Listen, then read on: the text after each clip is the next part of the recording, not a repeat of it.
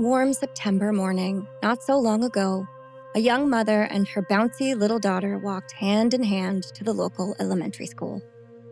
It was the first day of that school year, and the little girl was just beginning kindergarten, so it was especially exciting for her. When they arrived, the teacher walked right up to them and said, Well, good morning! I hope you're excited for your first day in the best kindergarten class in the whole entire world. The little girl giggled and shook her head. I'm Miss Marigold. And what are your names? The young mother smiled warmly and replied, Hello, Miss Marigold. I'm April, and this is June. Miss Marigold chuckled warmly and then furrowed her brow in mock concern and said, Well, if you're April and you're June, where's May? It was obvious that Miss Marigold expected giggles, but she got none. The little girl went suddenly still, and the air around them seemed to change. Cold, carbonated feelings ran down Miss Marigold's chest as the blood rushed upward into her face hotly. May is gone, the little girl said. We don't know where she is now. We tried to find her, but it didn't work. Oh, said Miss Marigold, looking now to April. I'm so sorry. April smiled weakly and said, It's okay. We get this all the time. Um, May is June's sister. She disappeared two years ago while they were playing in the backyard. I went inside for just a second to get popsicles, and when I got back, she was gone. May was only seven, and June was very little, so she doesn't remember what happened. Then, noticing that June was distracted by a caterpillar, she continued in a low voice. It's been so long now with absolutely no evidence.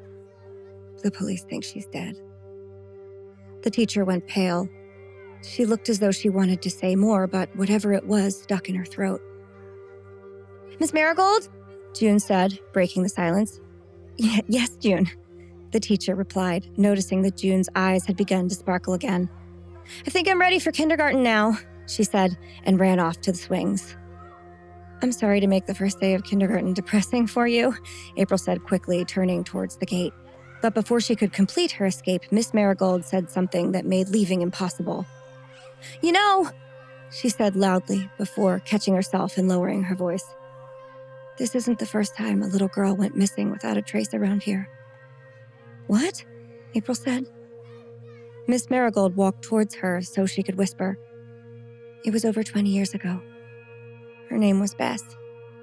Bess was a beautiful child with long blonde hair and gray eyes. She was in first grade. Her mother was hanging out laundry one afternoon while she played on a tire swing. After finishing her task, her mother turned to ask Bess if she was ready for some lunch, but Bess was nowhere to be found. They never saw her again. April's heart was racing as Miss Marigold continued. They searched for 20 years without a single lead. Eventually, her parents became completely exhausted and they requested that Bess be declared legally dead. After all that time, they just wanted to grieve. The court complied, and Bess's parents purchased a plot in the local cemetery and a headstone. They held a small service for her and buried an empty coffin as a placeholder. Bess's parents used to visit the spot daily, and then it kind of faded to whenever they were able to, which isn't very often anymore. And Bess's little plot got overgrown. Bess was the town's child.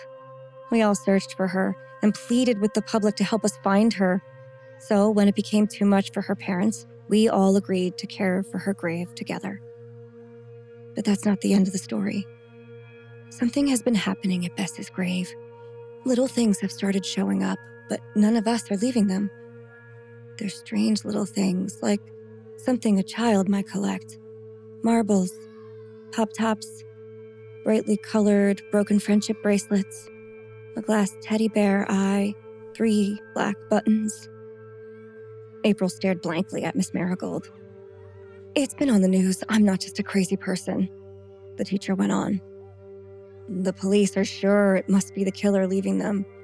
They think he's playing some kind of twisted game to get the town's attention back.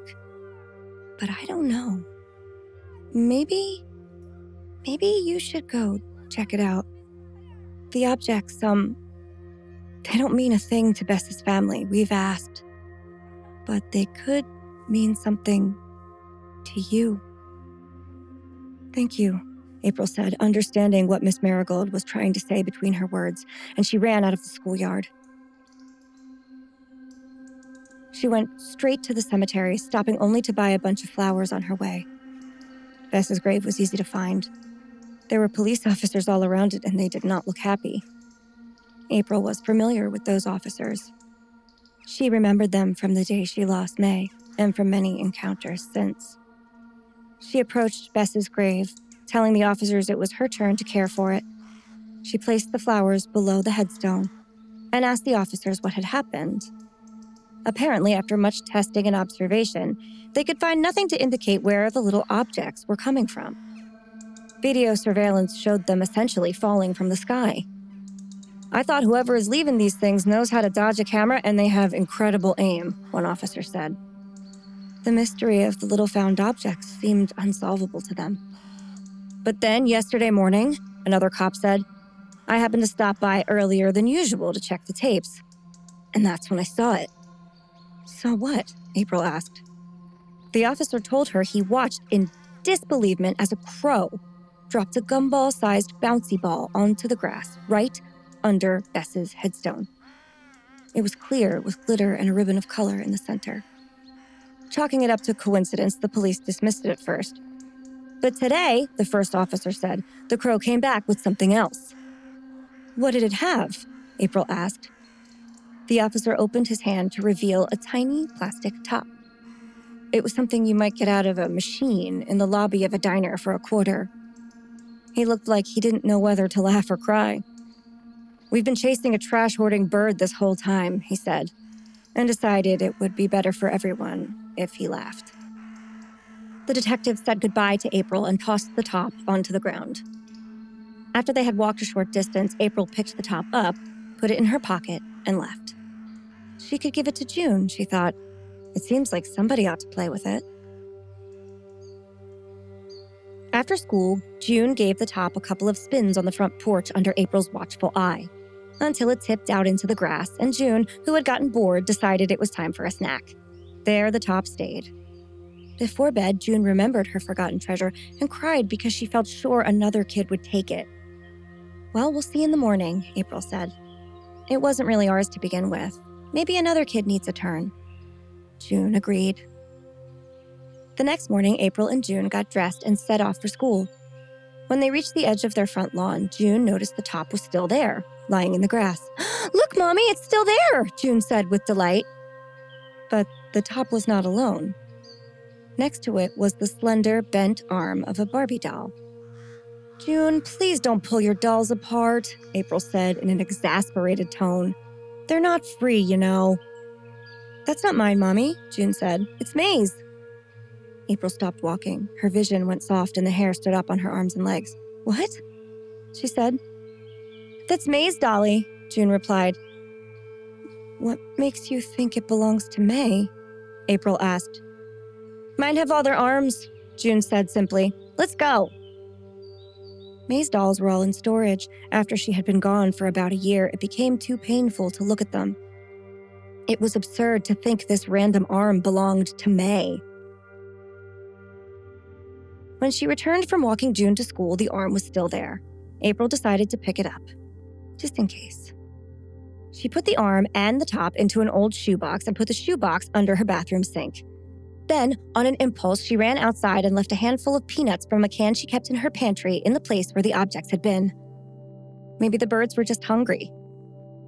Hungry or not, the objects kept coming.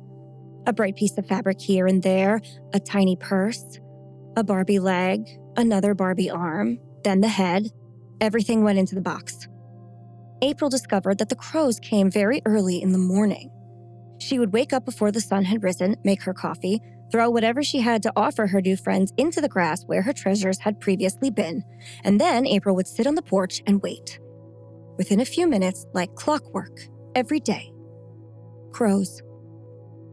Every night after her family went to bed, April would lay the bits that looked like they'd come from the doll out on the bathroom floor and try to reconstruct this puzzle.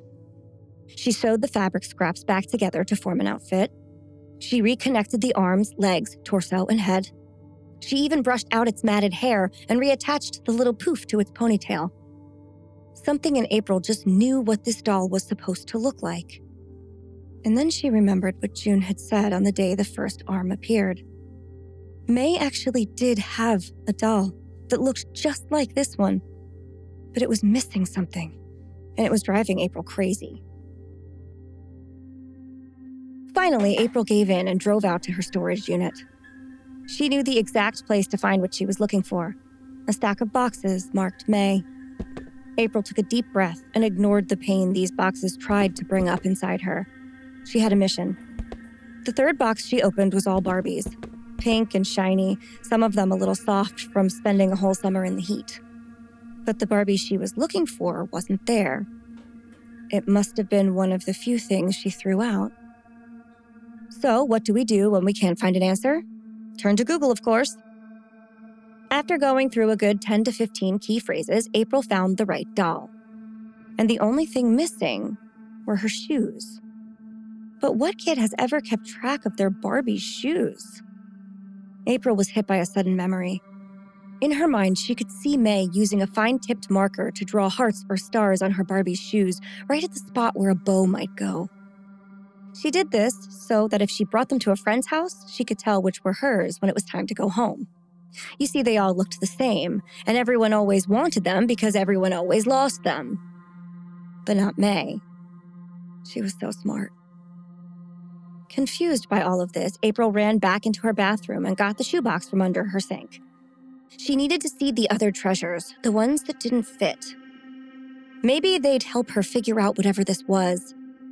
Or maybe this was nothing and she needed to stop feeding wild birds. Or maybe she had simply lost her mind. It was hard to tell at this point. April opened the box and sifted through the trinkets marbles, pop tops, a broken silver chain that was once a piece of a necklace, a tiny brass ballerina, a few brightly colored beads, and a ball of electrical tape. April wondered why she had kept that one.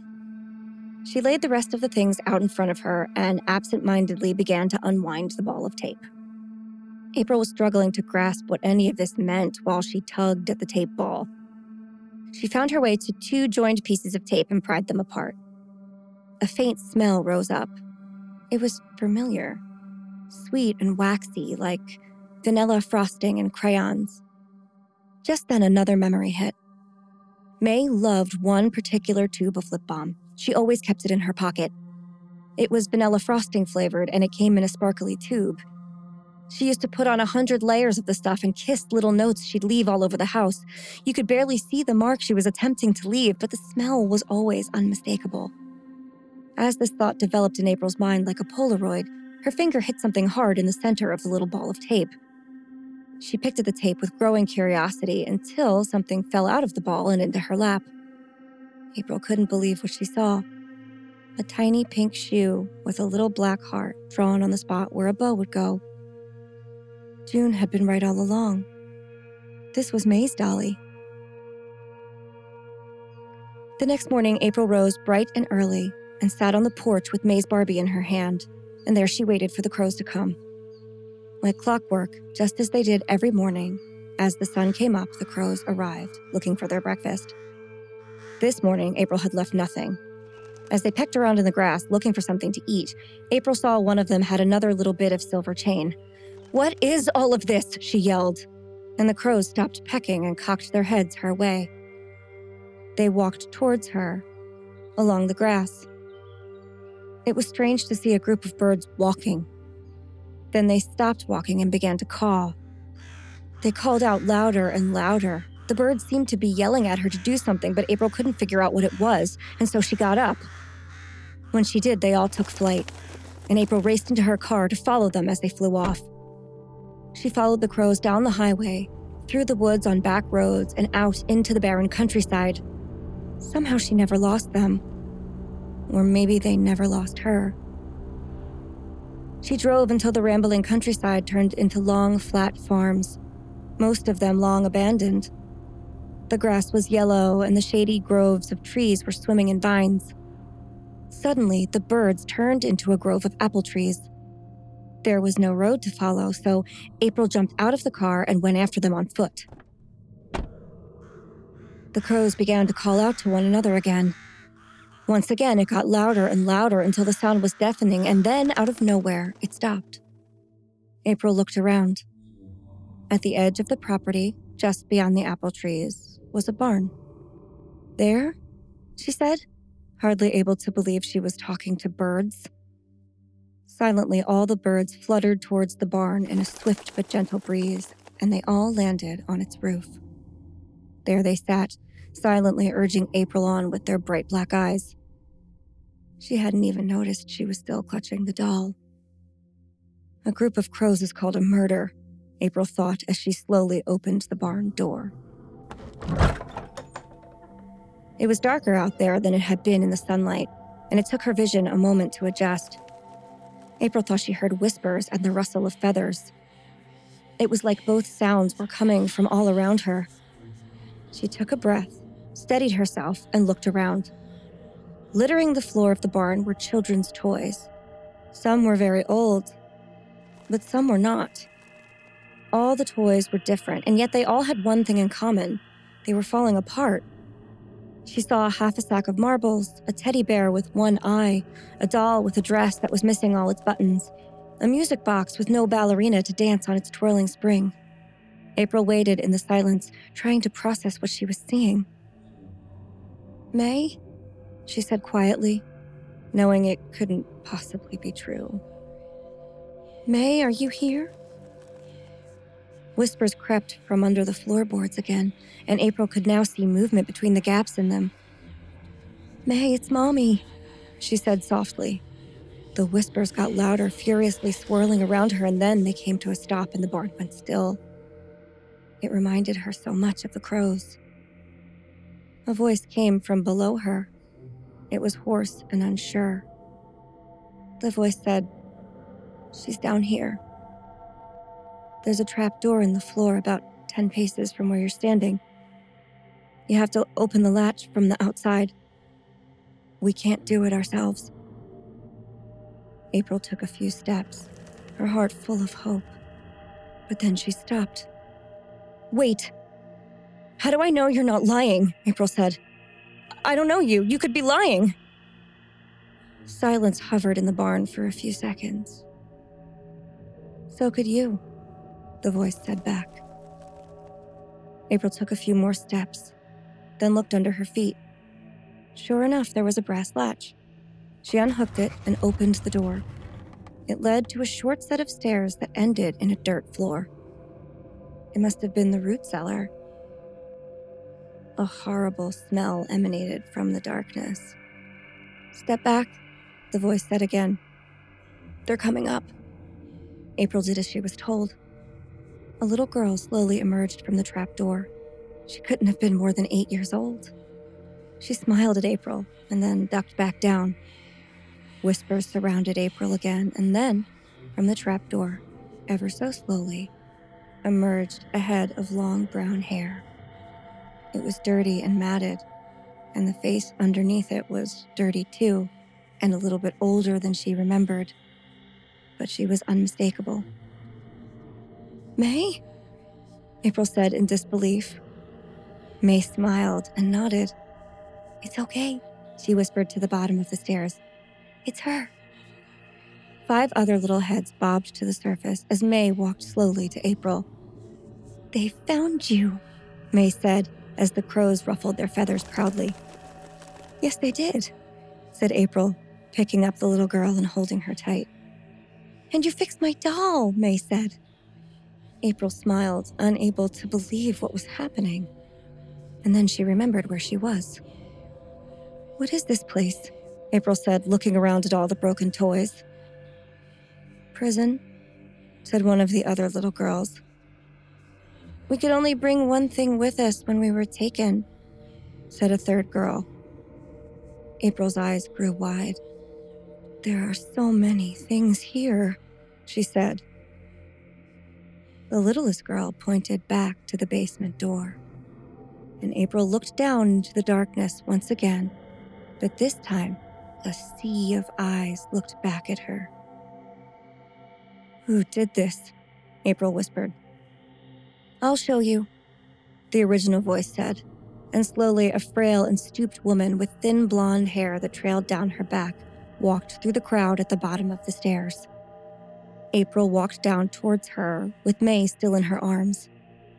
The woman was tiny, like a girl who hadn't been allowed to grow. A cheap necklace that had clearly been repaired more than once with lengths of braided hair hung around her neck. The charm was a silver letter B. Who did this to you? April asked the woman.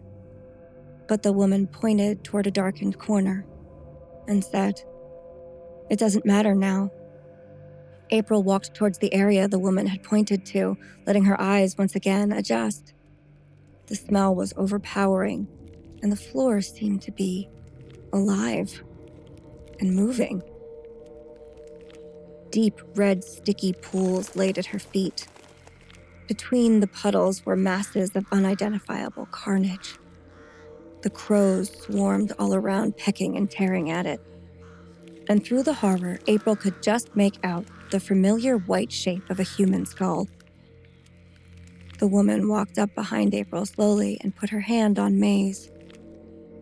It doesn't matter who he is anymore, she said, because he'll never do this again.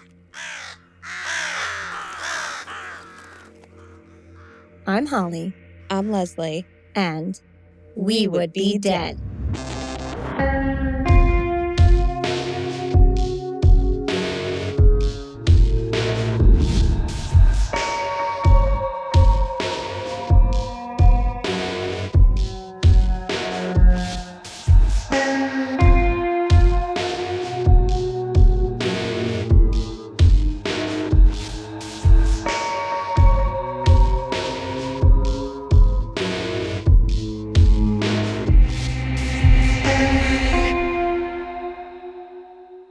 Leslie. Hey, Holly. Hey, Fiends.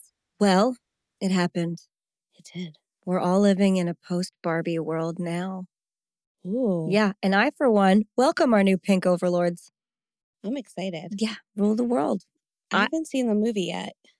It's so good. I know. You went without me. You I did invite Violet. me. I did invite you. I couldn't go. no, you could not. I knew that I had to go with Violet, and then I also knew in my heart that I was going to have to go with grown-up women. too. Yeah. so uh, she wanted to go, and we had a, a window, and I was like, you know what, we're just going to do it. We're just going to go. Yeah. And um, and I was totally right after seeing it. And I'm like, kids got something out of this, but then adults got everything out of it. Nice. I just kind of wept from start to finish and didn't stop. But in like a good way. Okay. And then I came away from it like, I think I might be a better person. Yeah.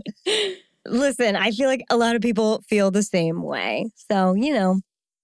Anyway, in the wake of the Barbenheimer challenge, which I could never do, um, ever, we thought we'd offer up our own take on this situation. Not going to ignore a trend we could hop on. What?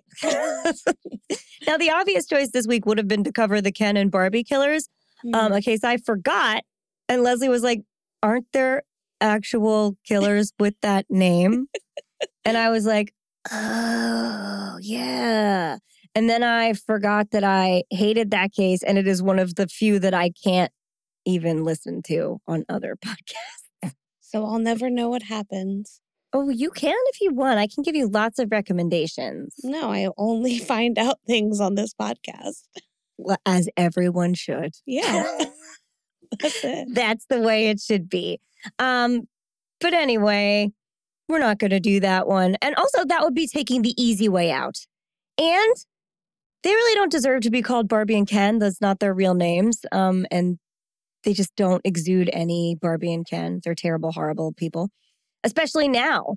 So instead, I found a case that involves an actual Barbie doll. Ooh, Yep. okay. And in this case, Barbie may eventually solve it and bring the killer to justice. Oh, wow. Yeah. Now that's what we want to see, right? Yeah. Or hear. You can't see us. we don't need to see some hot blonde and her husband doing what I can only describe as the worst things in the entire world. Mm. No, thank you. So instead, this week we are taking on a case uh, that has been touted as Utah's most famous unsolved murder. And a trigger warning this one is about a child, and there is mention of sexual assault. It is not graphic, but it is mentioned. Uh, we're talking about the unsolved kidnapping and murder of six year old Rosie Tapia. This one is going to make you mad. It's going to make us all mad. But honestly, we should be mad about this. It's baffling that this case remains unsolved to this very day because it just feels like it shouldn't be. Mm. It feels like the pieces should be there to put together. And it just, I don't know how they're still in the air. It's very, it's very frustrating. So that's what I'm talking about this week. But Leslie, you're ready with an in depth look at Robert Oppenheimer and all of his work this week, right? Uh, how how in depth are you Oh, like- expecting? Like in depth and accurate to the point of like several peer reviewed articles. yeah, yeah. Mm-hmm. Okay. Um, I think I came to the table with what might be called like a fluff piece. okay.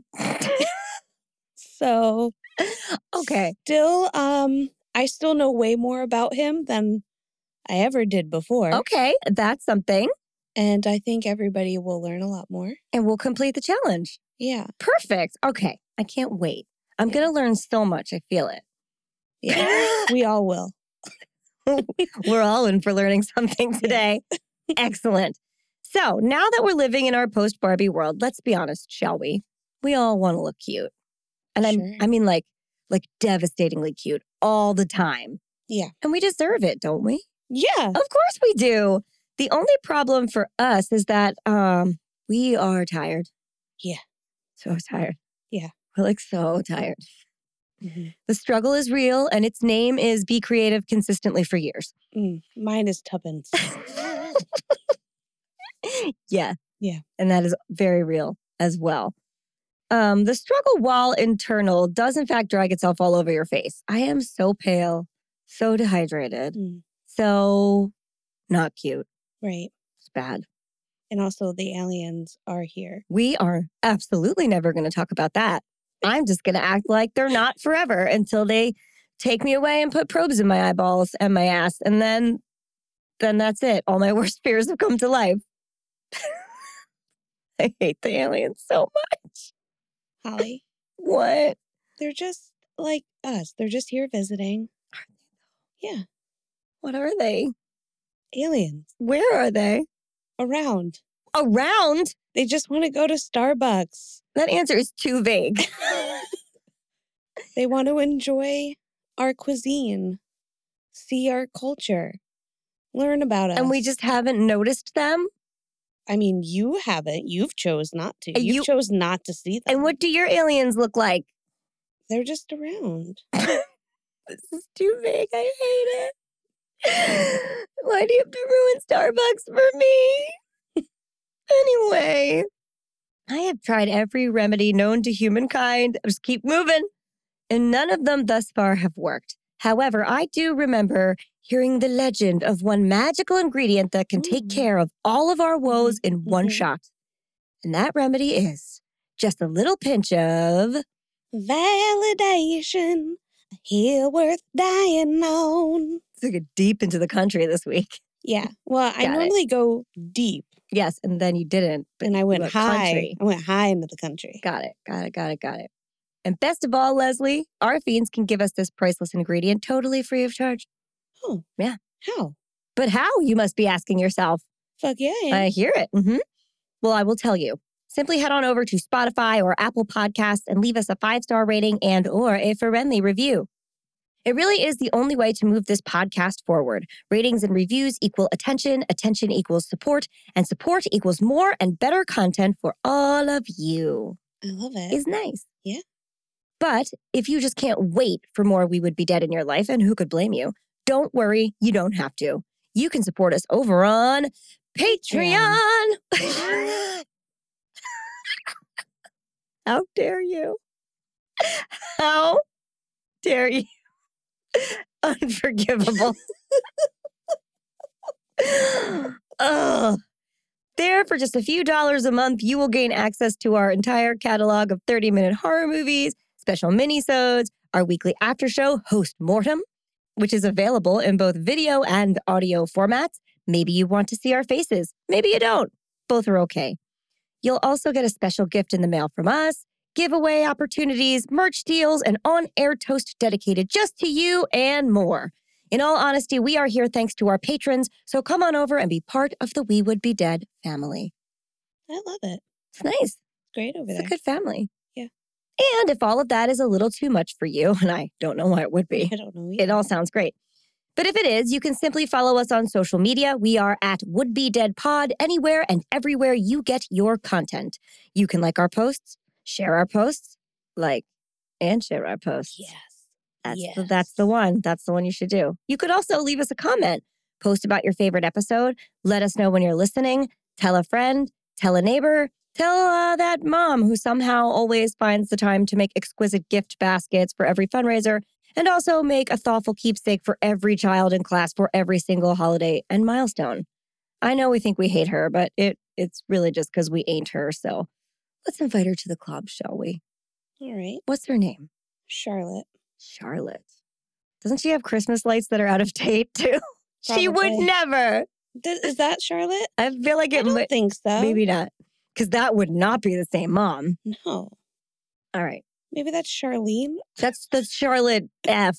There's two of them. There's two of them. I also could have gotten her name wrong, Possible. but this That's is Charlotte. It definitely is. All right. Well, then your friends and Charlotte, Charlotte F or whatever she is, can become fiends and we can all hang out together.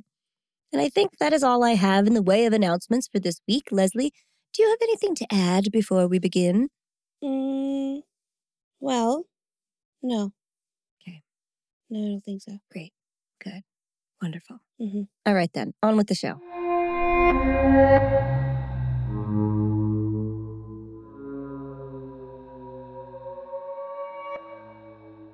Story takes place in 1995 near Salt Lake City, Utah. And before we even begin, I'm just going to make it clear that there are no Mormons in this story whatsoever. Okay. Zero Mormons, you guys. It's not about that. We can talk about it later, but not today. Okay? Sure. Great. Moving on. Every time I say Salt Lake City, because there's so much true Yeah. crime about that kind of thing, I immediately think like people are going to be like, is this a Mormon case? What's happening? Right. But it's not. Anyway, we're going to go back. It is uh, August 12th, 1995, in Salt Lake City. The weather has been hot, 88 degrees in the sun, but it's a dry heat, which we here in New Jersey know nothing about. But in Utah, it's dry. And in the evening, when the sun goes down, it is cool and mild from 65 to 70 degrees. It's like summer turning into fall all in 24 hours' time. Hmm. Kind of nice. Yeah. And here it's just insufferable for days at a time. Yes. Sometimes it gets hotter at night. Yeah, I don't know how that happens, but it does. That was to- tonight. It's and, hotter. it, and it just feels awful. yeah. New Jersey's very confused. We have the Pine Barrens. We just thrive in chaos and fire. so for this case, we are in the home of Lewine and Roberto Tapia. Together, the pair have five children. When they got married, Lewine brought with her two uh, daughters, so her two older daughters, Esmeralda and Amelia, and they were from a previous marriage. As the years after their wedding went by, Lewine and Roberto had three children of their own, and they were six year old Rosie and a pair of four year old twins. Their names are not widely available, I'm assuming because they don't really want the attention, and so we're not going to do that to them. Okay. At this point in time, um, Lewine and Roberto's 18 year old daughter, Amelia, had moved out on her own. But the rest of the children were still all under one roof, so the house is pretty busy to say the least. Now, I don't have an exact age on Esmeralda, but I know that she is the oldest of them. So she's a few years older than Amelia, I'm assuming in her very early 20s. Hmm. On the night of August 12th, Lewine and Roberto had made plans to go out dancing. Yeah. I know. Their eldest daughter, Esmeralda, had plans to go to a bachelorette party that night. And I believe she was staying over somewhere else because, you know, you're not going to come home after a bachelorette party, probably. No. Um, so Lewine and Roberto had called on Amelia, their 18 year old daughter, to come and babysit for the three little ones. I know it's probably kind of hard to picture the area we're dealing with right now, too. So let me lay it out a little bit better for you. Salt Lake City is the capital and most populous city in Utah, housing over 180,000 people as of the 2000 census, which is close to 95. So that's why I pulled that one. Mm. Um, and today there are well over 200,000 people in Salt Lake City. But thankfully, we don't have to talk about the whole darn enormous city because, like a lot of other huge cities we've talked about before, it is divided into neighborhoods. And these neighborhoods are really like cities in and of themselves. Right. And the Tapias lived in Glendale. Glendale has a population of just under 10,000 people today. So there were for sure less than that in 1995. This is essentially a small town inside of a big town. A town within a town. A town within a town, yes. Now, to give you an idea of what this place is like in a hurry, part of the movie The Sandlot was filmed there. Yeah. I love it. And if you haven't seen The Sandlot, I I don't even know where to start. We should probably get you checked out by a doctor as I heard it's not super healthy to live in a cave for that many years. Which is wild coming from Holly because she she doesn't do sports. I don't, but The Sandlot is its own thing. I know. I know. It's not just for like baseball people. True. It's a heartwarming tale. It is a wonderful film about little boys playing baseball. yeah, it's a coming of age story. Yeah, and if you haven't seen it, like do it tomorrow. You have to. So, Glendale is a working class place. There's a lot of diversity. The crime rate is not historically very high. It's located on the Jordan River and several of its canals. Did you know that Utah has 579 canals? I do now. Yeah. That feels like a lot, Yeah. doesn't it? But Utah is the second driest state in the country. I don't know the first one. I should have looked it up. and I think Nevada, maybe. That would be my guess. Okay.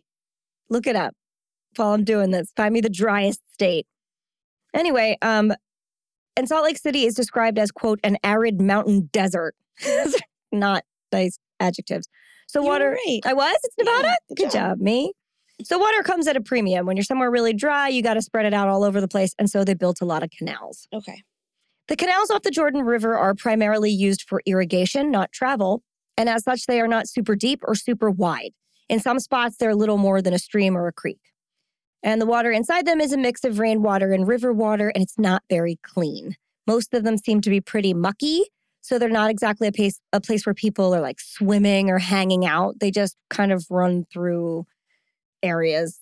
Some of them are scenic countryside, some of them are like very urban and some of the areas are it just goes through everything it's just this little canal because they were built so that area farms could water their crops hmm i'm not telling you guys this for no reason so keep it in your brain's back pocket. Okay. okay. Now the tapias lived in the hartland mountain view apartment complex which is a large large complex of apartment buildings. So they're like not tall. It's not like a skyscraper. It's just like a lot of little buildings. And they all have like common amenities. Like um i don't know if this one has still has a pool. It might have at one point but they also have pockets where there's like little playgrounds for kids to go to and like you know a, probably a room to have parties or whatever so it's a place like that. A party room. yeah party room. Cool. The tapia's apartment was on the ground floor and what that means is when you walk in the front or back door because a lot of them had a front door and then a, a sliding glass door in the back you walk into the floor with a living room and a kitchen and then to get to the bedrooms you go down a few stairs. So they're mm-hmm. kind of like recessed but not a full like full full basement situation is just like a little bit think of like a split level house it's kind of like that Okay. but some coverage of this case call, says the kids lived in the basement Right. Right. it says that because they are below ground floor Yeah. but it's not a full basement it is where the bedrooms are so when you read it like that a lot of times it seems like they kept their kids in the basement that's Mhm. that's not what this is at all it's it's just underground level at some places yeah. so anyway Is that like a rancher? Is no a ranch is all one floor this is oh. like Oh. a, like those houses where a split level sometimes you have an just, like- upstairs and a downstairs Right, you just walk in and yeah yeah. but this one doesn't have the up it just has the down Oh, okay. Okay. Right. So it's just a weird, in my mind, it's like a kind of an off way of thinking of a house's layout. But this also comes into play later. So I need you guys to know that. All right, back to the story. So we're in this apartment in this little town in like the center, not or in Salt Lake City, but it's this little like town within a town. There's rivers and canals. now you know where we are. So, Amelia came over and saw her parents off just before dinner time. There is no exact time on this in any account of this story, but it does not matter. So, the night, according to what everyone initially said, went very smoothly. And by the time Lewine and Roberto returned home from dancing, they had a wild time. They got home at like 2, 2.30 in the morning. Mm-hmm. But they planned for this because Amelia was staying overnight and she had invited over a friend and her cousin to keep her company. So this was totally planned for. So they got home at 2:30 a.m. and everybody was sound asleep. The big kids, the little kids, everybody's out. So everything is quiet. And uh, Lewine thinks I'm going to check on the kids before I go to bed. Totally normal thing. We all do that kind of thing. Um, and it should be mentioned that the three littlest children, so Rosie and the twins, shared a bedroom. Then the master bedroom was Lewine and her husband, and the remaining bedroom Esmeralda had to herself at this point. That's the layout. So Lewine goes in, checks on the babies. All three of them are in their beds, sleeping. She sees them all. The window is closed, the blinds are down. Lewine is feeling comfortable and probably the most relaxed she's been in a really long time because she just went out and probably had some cocktails and a really nice time with her husband. And then she went to bed. But Lewine didn't stay relaxed. At approximately 5 a.m., she woke up in her bed for no reason. She just woke up and felt weird. So she laid there for a few minutes, listening to the sounds in her home for a minute, thinking, like, why did I wake up? Like, what happened? But she knew she felt weird and uneasy, like there was a reason she was awake. The house was still and quiet, and her husband was sound asleep next to her. But still, something didn't seem right. She couldn't explain it, but she knew she'd feel better if she just checked on the kids one more time. So Lewine got up and walked quietly to her youngest children's bedroom. And the first thing she noticed approaching their room was that the door was closed. Now, Lewine remembered leaving it open when she left the room after checking on them when she got home at approximately 2:30.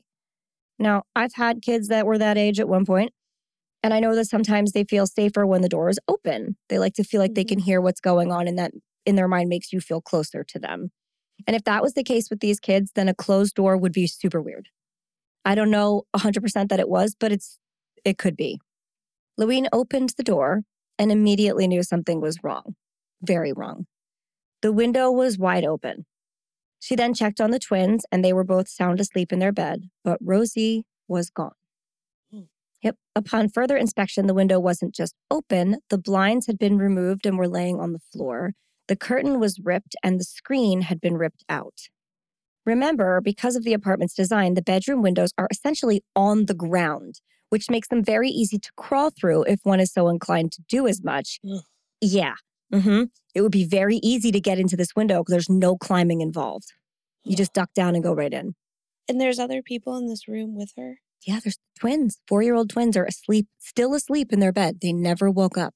Ugh. Yeah. So back to Lewine.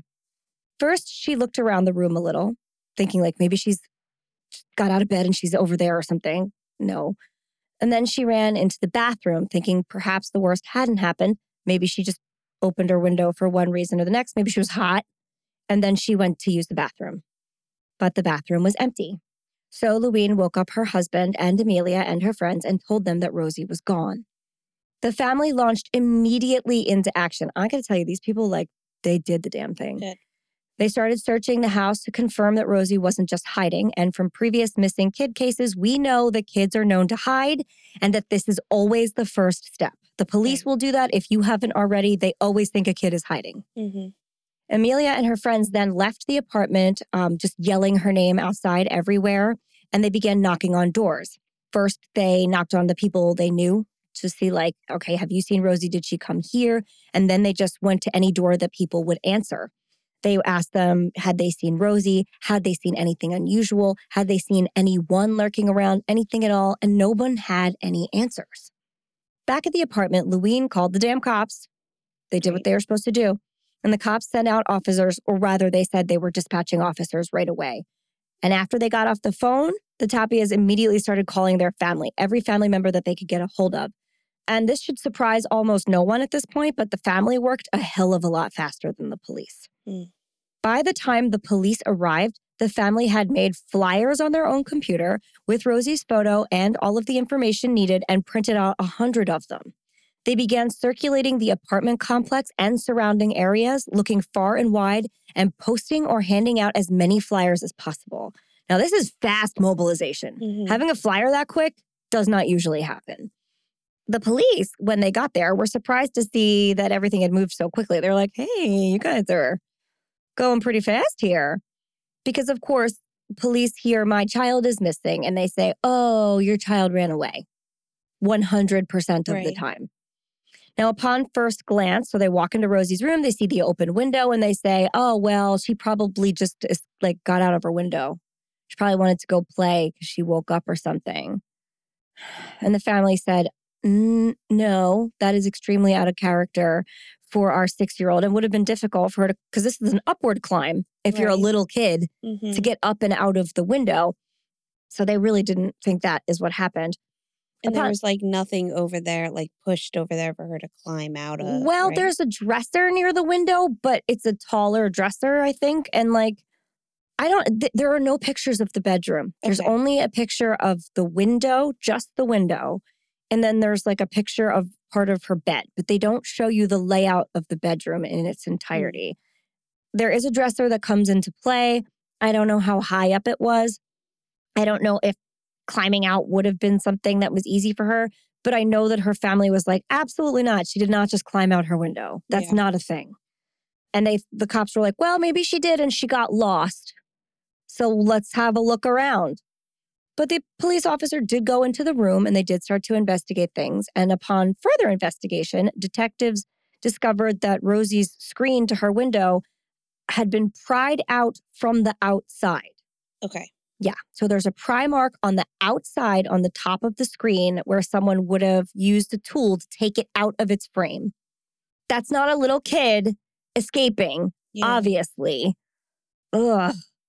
And uh, the blinds and curtains were clearly damaged during the break in. So they were still shut when the person came through the window, which knocked the blinds down and tore the curtain. hmm The dresser next to Rosie's window that we talked about a second ago also had a towel on top of it. And on the towel was a footprint, not a child's footprint, a Mhm. full ass person's footprint. And a similar footprint was found on the curtains that had been torn to the ground. Rosie's bedclothes were turned down, but the room hadn't been otherwise disturbed. And there were no signs of a struggle, which, like, clearly there was no struggle. Twin four year olds were still asleep Right. they wouldn't have slept through any kind of loud struggle. Right. And four is old enough, had they seen something, to have been aware. hmm These are like kids that can speak, they're not babies. right. So, and they both were like, we didn't see anything. So, there are a few reports that say that one of the twins remembers seeing a man with a beard, but it is not in every source. I Mm. know, I hate it. This is why are we doing this? Sorry. the thing is, that statement is the same statement in two sources and only those sources, and it never comes back around. And the twins do not talk to people routinely.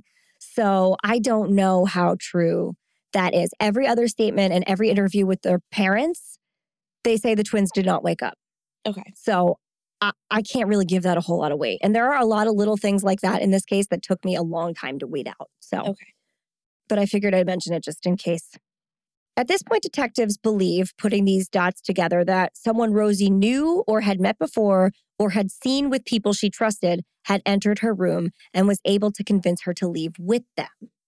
So, because there's not evidence that she fought, the cops were thinking she probably went willingly. Or maybe she had stayed asleep long enough for the assailant to carry her away because some kids sleep very deeply. Right. I never slept that deeply, but some kids do apparently. I don't know. I don't know. Yeah. Investigators also believe that whoever took Rosie targeted her because Rosie's bedroom window was right next to another window belonging to a second bedroom. That was her sister's bedroom. And the window to her sister's bedroom didn't even have a screen. So if you wanted to pick the easiest window, it wouldn't have been that one. Right. So if they're just trying to break in, that's that's not what you would have done. In addition to that, they only took Rosie and they did it between the hours of 2:30 and 5 a.m. and they worked super fast. A crime of opportunity isn't usually that organized or efficient, it's kind of Mhm. chaotic. Family was questioned and began giving formal statements. Police started questioning the neighbors, evidence was being collected, and officers were out in the area looking. But according to the Tapias, the police weren't really taking this as seriously as they would have liked. And I gotta say, that doesn't surprise me. They seemed to lack a sense of urgency and were still not convinced that Rosie didn't just leave on her own. They Yeah. kept being like, she probably just left. I, I feel like I would strangle anyone that told me a six year old just like left. I, know, I mean, at this point, too. I know. At approximately 10 a.m., Lewine was um, talking in her home with an officer, and I believe that's what she was doing. This part's a little blurry. Amelia was in a police car on her way in for questioning, no kind of arresting or anything. She was just Mhm. going to answer questions. Um, and Lewine says she heard this on a police scanner. So I don't know if the family had one or if it was the cops' radio. Okay.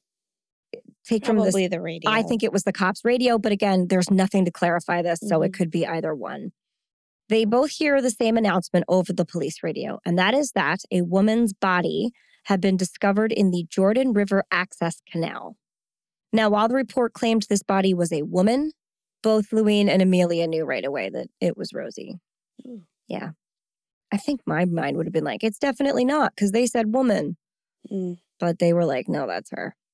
It turns out that a few minutes before they hear this announcement, a man had been walking uh, down the canal with his dog. Don't don't go for walks in the morning alone. You're gonna find a body. never. Yeah. They went for a walk, this guy and his dog, every single morning, and this one was no different. While strolling along, the man saw what he thought was a large doll floating in the canal. Mm, It's never a doll. right. It's never a doll. If you guys get one takeaway from, well, if you get one takeaway from me, it is that confidence is everything. But if you get two, the, the second one is that it's never a doll, Right. not one time. And as soon as he notices this thing floating and stops to take a better look, his dog charges right for it. Mm-hmm. So he runs towards the canal, calling the dog. Finally, the dog, eh, he gets the dog's attention and it, you know, kind of reverts. It doesn't go into the canal, thank God. But now the man is closer and he notices that this object is probably not a doll. It looks like it's a human, like it's a Mhm. real human person. And they are floating and not moving. Right. So he called the damn cops. Okay. I think he probably had to go home first because this was 1995, but who knows? Maybe he had a cell phone. Maybe. You never know. Police came quickly and gathered the body, and they said that they were able to tell two things. One, uh, they mean they didn't identify it from a family member yet, but they were pretty sure this was Rosie. She had on the same pajamas as she had gone to bed in that night. Mm, I know. And two, they said they knew that she had been floating down the canal for a few hours and that the body had already been compromised by the water.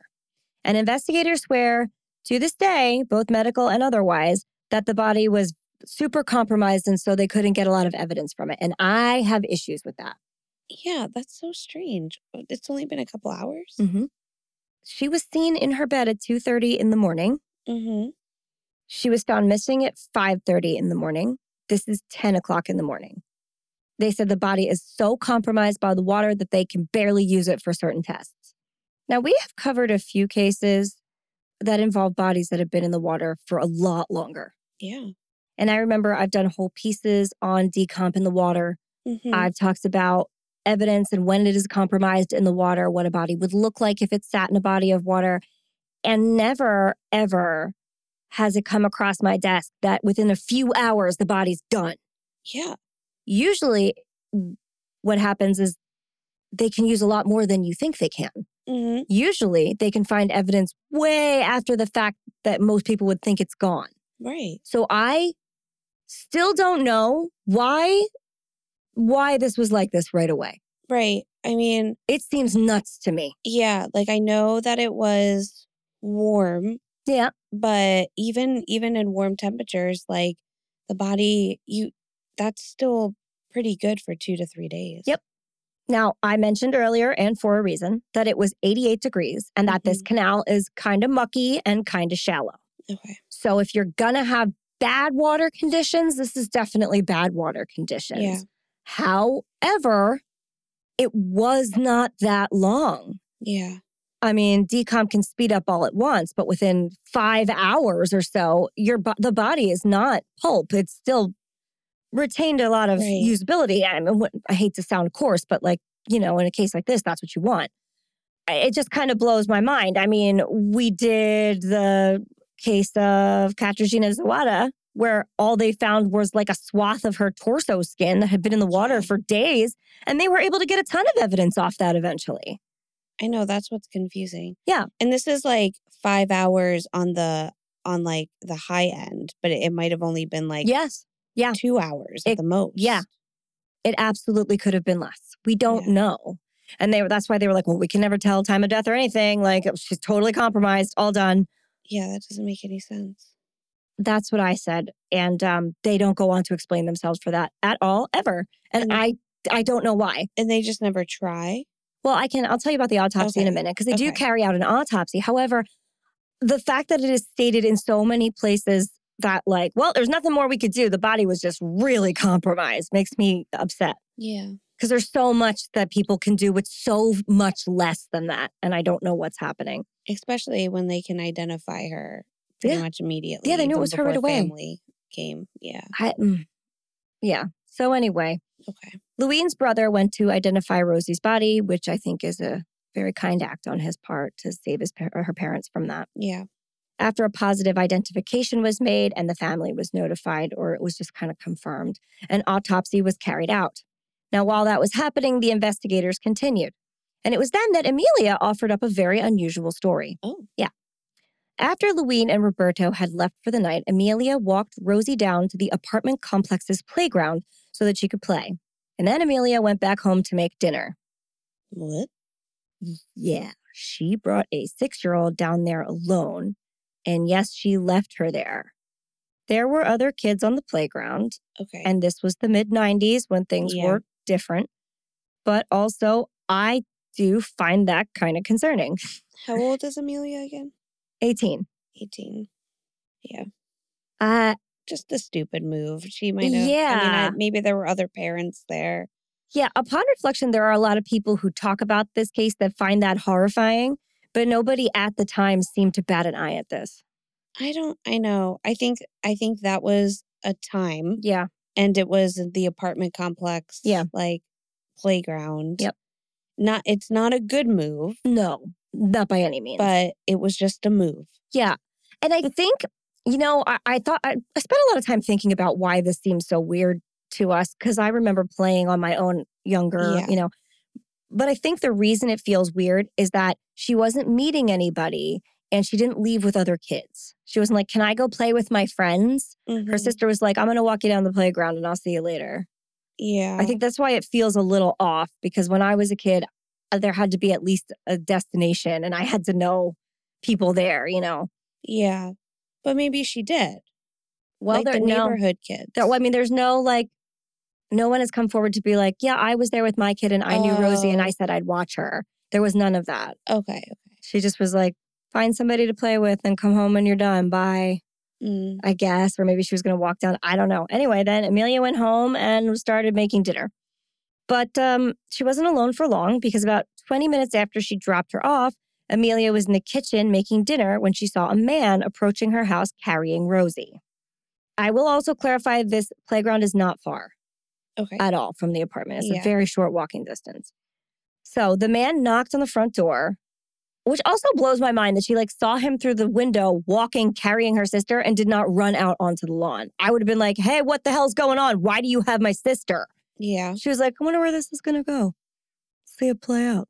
18 year olds. I guess. So the guy knocks on the door and Amelia answers, and the man says, uh, another kid kicked yours kicked her in the back while she was on the slide and she got hurt. So I brought her home for you. Okay. Okay. Amelia then took Rosie from him, said thank you, that she would check her out, and then the man said, Goodbye, Rosie, and left. Ugh. Yeah. After bringing Rosie in and closing the door, Amelia asked Rosie to show her where she got hurt. But Rosie said, I'm not hurt. And Amelia asked, Well, where did you get kicked? Thinking, like, well, it must not hurt anymore or something. And Rosie said, I didn't get kicked. Okay.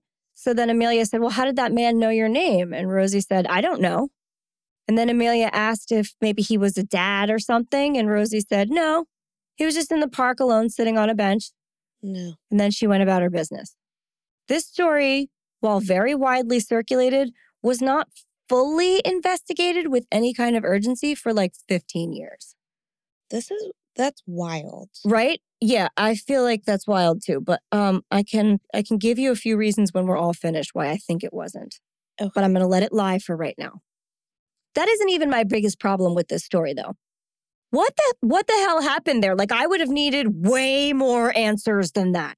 Why did she let him carry her home? If she wasn't hurt, why did this guy come and get her in the first place? Mhm. How did this guy know where she lived? Had she talked to this man before? Did the other kids witness this weird exchange? Was anybody else on the playground? Did she tell another adult? What the fuck happened? Right. No other questions were asked. That was it. That's all we know. Now, I'm not judging because I don't know their whole situation, but I would have fucking called the police right then and there. I would have been like, some man I don't know was carrying my sister home for an unknown reason. Yeah. I mean, but also this is a girl that let her sister just go to the park by herself. Like from the beginning of it, she's not Uh, making yeah, yeah, great choices and is just kind of like, okay, yeah. like I just, I would have been whatever like, happened, the situation's handled. My Ah. sister's home. We're fine. Let's move on. I have dinner to make. yeah. And there's a lot of other kids here that I have to deal with. Yeah, no, and, I, and you're totally right. I'm sure that she had justifications. I'm sure that she didn't think anything was Mhm. awful. I'm sure those are all true things. Yeah. However, on the way on the other side of it, in my chair, it Yeah. just looks like what the hell, man. Well, that's what I mean. you it, know? it does feel that way, but Mhm. that's like where I could see her, like, just maybe she's just in chaos Yeah, right now, and she's sure. just like, everybody's home, we're okay. yeah, Maybe I should, and like maybe she was just like, maybe I should think twice of just leaving my sister down there. maybe. no, police did try and locate this man, playground guy, as he was called. Apparently, people had seen him sitting on the bench at the playground watching the kids. Occasionally, he would bring his guitar and play music, but he didn't appear to have his own kid, and nobody knew him. So, as you might imagine, all of the neighborhood parents were terrified. We will come back to Playground Guy, Okay. but for now, we have to leave it at that. The autopsy results came back in very quickly. At first, detectives assumed that she had just fallen in the canal and drowned. That's what they told her parents, like, oh, well, see, if she had gotten out by herself, she walked down to the canal and drowned. Their parents were like, no, right. none of that makes any sense. But also, why are we still on that she got out? I don't know, when because- they've already they've already concluded that somebody broke in.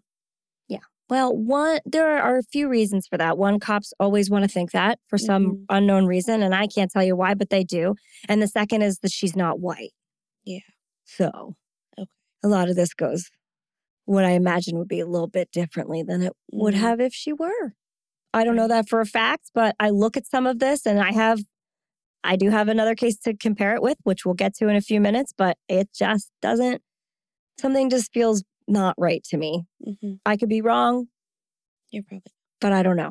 Anyway, so the medical examiner has a different story to tell. The cops are like, oh, her body's. The, the other thing the police said was, well, we think she just drowned because we can't see any like uh, marks on her body where she was injured or bleeding. okay.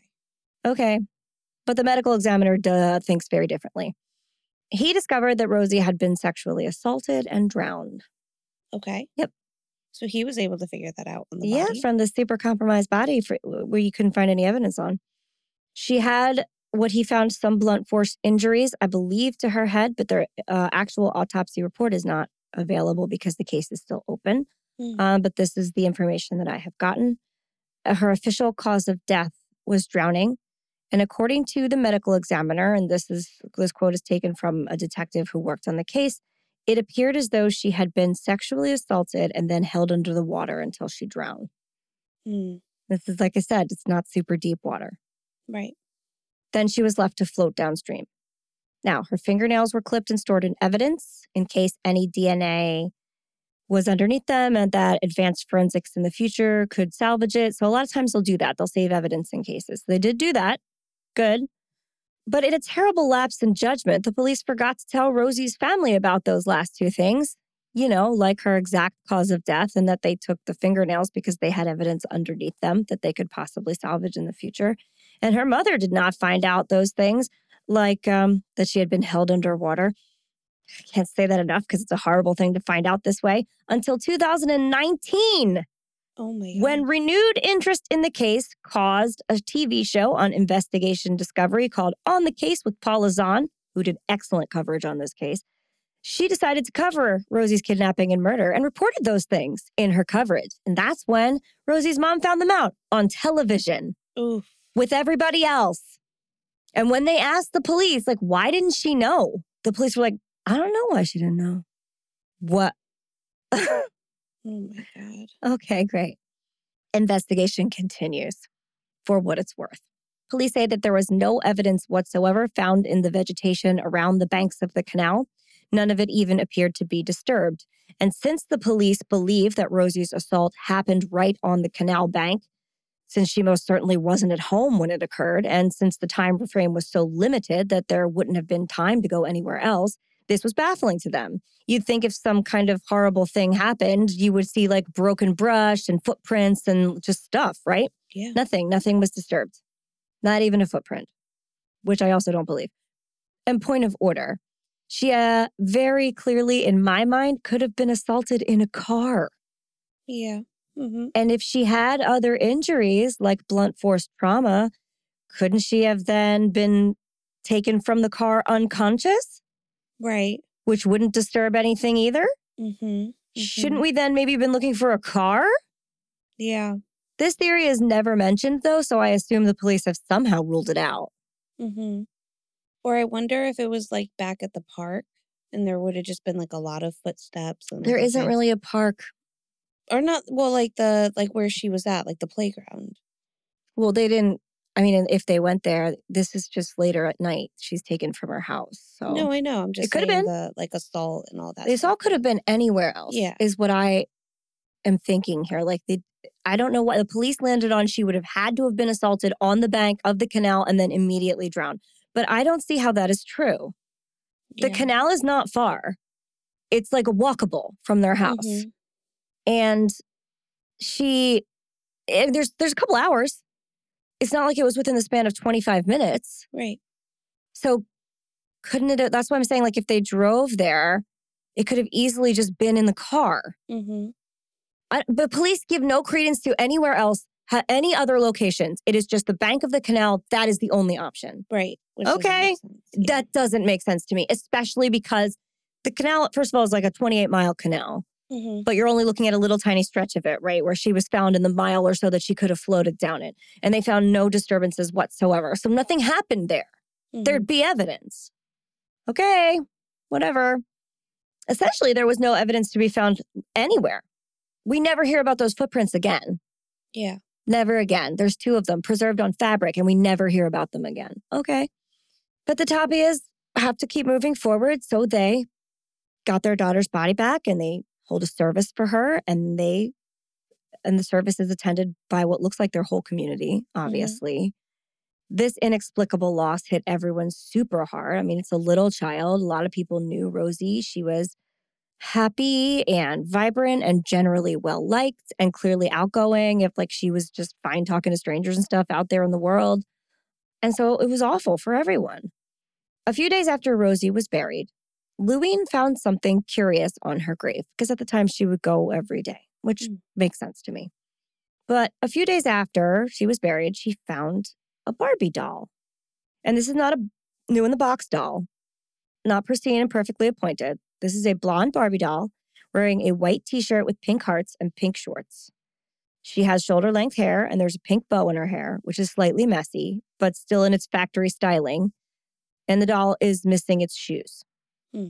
So it's not like a brand new thing. Right. Now, this seems kind of weird, right? Kind of. I mean, I have to say, I've seen a great deal of photos of children's graves and memorials for this podcast, and they're often covered in toys. Yeah. People, especially other children, just want to leave them something that they would like, which is a pretty touching gesture. That's Mhm. sweet. And this is a six year old girl, so I get it. But to Lewine, this specific gift felt weird and off. There aren't a lot of toys on this particular grave. I Mhm. don't see that. So Lewine said, I'm I'm just gonna keep it. Well, you never know. So she took the doll with her and kept it in a glass case. Hmm. Because she was like, if this is evidence, like, I have no reason to believe this. And I think she did tell the police at the time. And they were like, people leave the toys, just leave it there. But she thought, no, I don't know. So she preserved it herself. Somebody just told her that they might need it one day. Okay. And so the years went by. At first, the police investigated the residents of the Hartland apartment complex with some vigor. They told the public, and I find this to be a questionable move as well, that several residents of the apartment complex had criminal records, and maybe it was one of them. That's a good way to not make everyone in the apartment complex panic. Hey, there's there's criminals living here, so probably turn on each other real fast. Yeah. Yeah. That doesn't seem like a good. Uh, Oh, Right? Doesn't that seem like a do it. terrible thing to do? yeah. But that's what they did. They also then said that, well, maybe it was one of them, or maybe one of these criminals has criminal friends and they were here for a visit. Yeah. hmm You don't know. Yeah.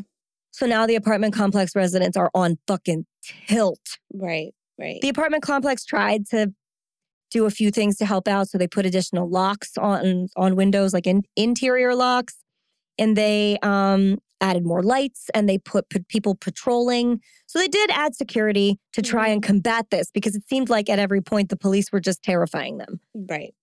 Um, but they checked out all these residents and they all had an alibi. So it was nobody who lived there. Lewine then brought up a little bit of interesting information as well. And this came up a little later on because it's something that you ne- wouldn't necessarily immediately think was relevant, but then as time passes, you remember things. Okay. So it turns out that Rosie had only been occupying that specific bedroom for about a month. Before she moved out, her sister Amelia used that bedroom. She shared it with her older sister Esmeralda for a time. And then when Amelia left, the three younger kids were moved in there, and Esmeralda was given what I imagine to be like the smaller of the two rooms because she's just one person and there mm-hmm. are three. I don't know, but that's what happened.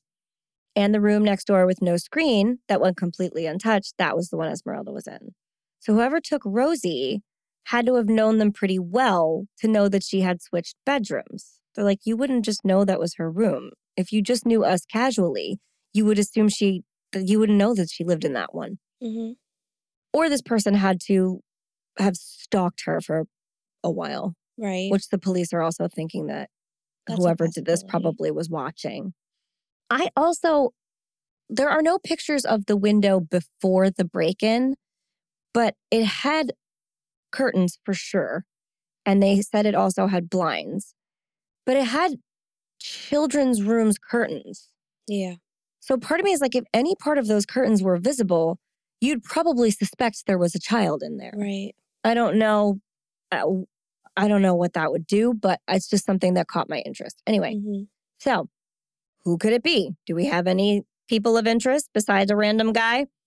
Well, first they considered a friend of Roberto's. Um, one of his friends had a little boy who came over to play with Rosie regularly, and this little boy would have known which bedroom she was in. And there was another curious thing about this man, the little boy's father. When Rosie went missing, he was among the like first friends and family called to search. So he was called in the morning, and he ca he showed up to go and search for Rosie with everybody and he was in a group with a few family members and when they were they were out looking you know around. And when they started to approach the canal he seemed to get nervous and he said that they needed to turn around. He was like oh we, we're done. Let's turn around. We got to go back now. And it seemed to them like maybe he didn't want to go near the canal. And it turned out that that was just like a handful of yards away from where rosie was eventually found. Mm. had they kept going they probably would have seen her. Oh, interesting. Yeah. But this man was investigated and with a very solid alibi, he was quickly cleared. So he really did just want to turn around. Hmm. Yep. Okay, so there has to be like other leads, right? Yes and no. In 1995, there seemed to be no one else to look into, but there were other girls who went missing. In fact, there was a girl who was abducted and sexually assaulted in the same apartment complex. Oh. Yeah, but this story feels weird to me, and you tell me what you think.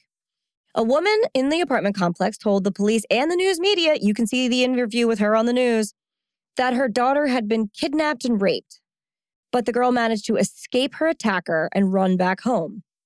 Now, inexplicably, after hearing this, this girl's mother went to the apartment building manager with this information who told her to keep quiet about it so nobody else got scared.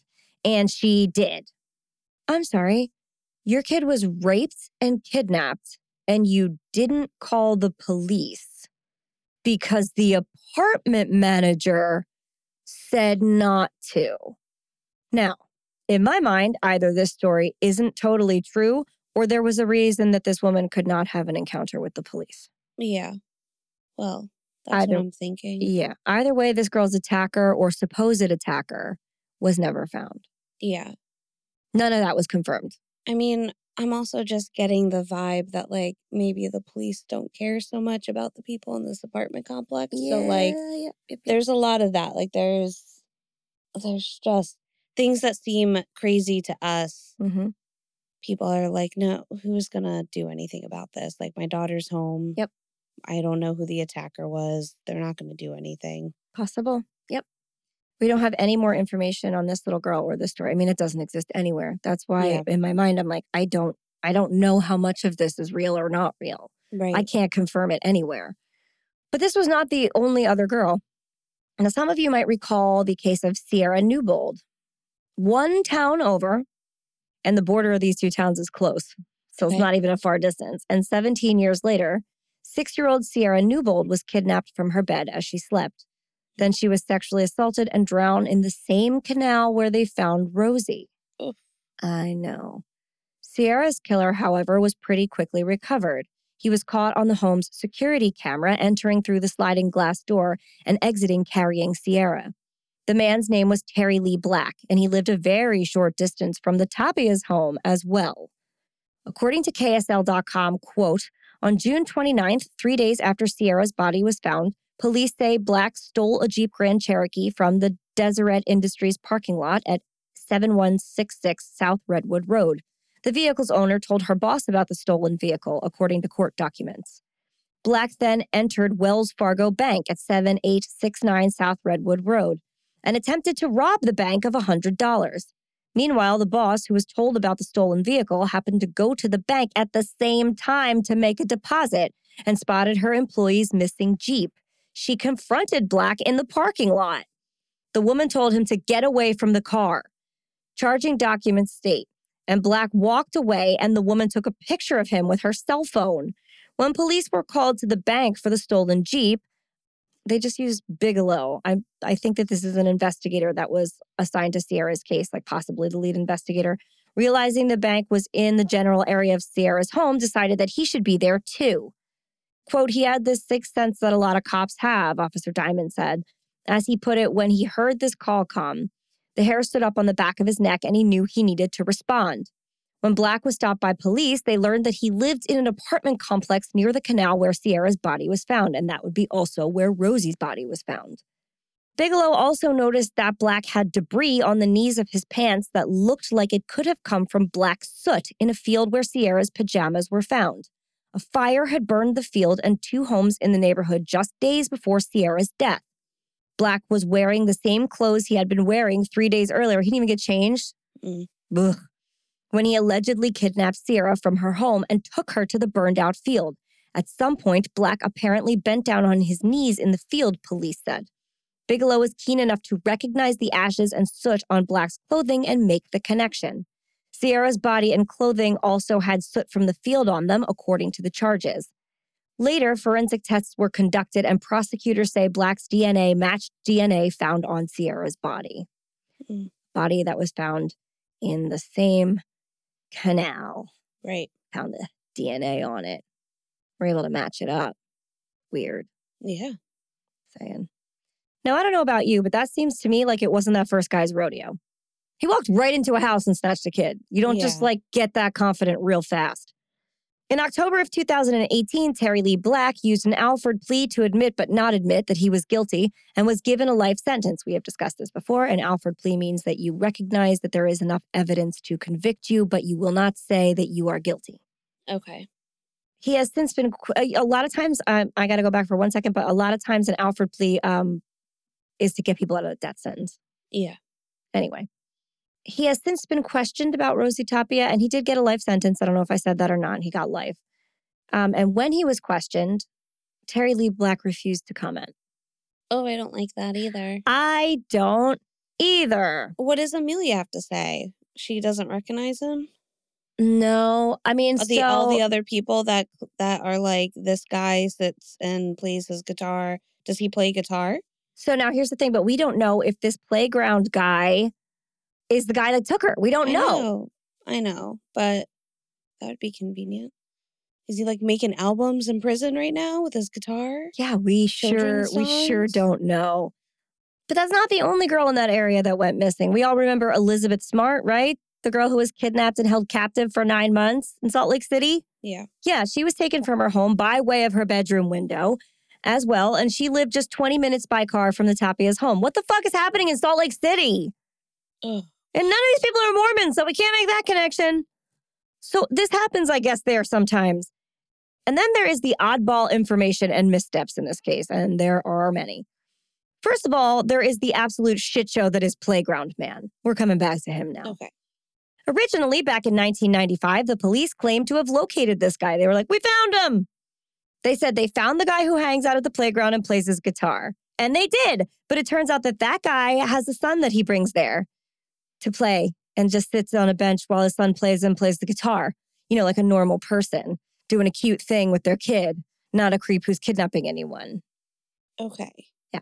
Okay. So that guy, the guy that they see sitting on benches playing the guitar, he is not a creep and may not be the same guy. We don't know. That's the thing.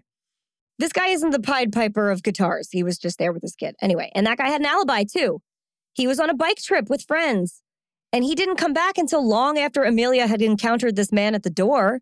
But police just said he was probably lying because he did a good deed and didn't want to be recognized. I swear to mm. God, formally, formally, that is what the police said. They said, We found him. He's a guy with a son, and he lied to us about doing a nice thing for a little girl who got hurt because he was too nice to want to get credit for it. No, no. And also, okay, so it's 1995. If it was today, I could see a guy feeling like, I can't even say that I brought this little girl home because everyone's going to think I did something. But Today, like in you better not be carrying a little girl Right, home. that wouldn't be happening. The guy would be like, I have a cell phone, and we're just going to figure this shit out. Yeah. yeah, I'm going to like yell for a woman to come Any, around. any other parent here, any other Yeah. parent. yeah. If I'm a rando without a kid to be like, I'm here with my kid, I'm Yeah. definitely picking someone you know else. that father would be like, "Excuse me, uh, babysitter, please Yep. don't leave your child here with me. Yep. I will not be." but this man was so nice that he couldn't even admit how nice he was. I know that's 1995 for you. He just had to look like he committed a crime. yeah, Fuck that. And also, fuck that for this guy's sake. This guy didn't do anything. yeah. So then a long ass time goes by and they they kind of like poke around with this guy. They're like, "Well, he could be this other person. He could be this other person." But really what happened is they had no idea who he was. No idea at all. They have a very rough description of a super skinny guy with a beard and sunglasses or maybe not a beard. He's like whitish.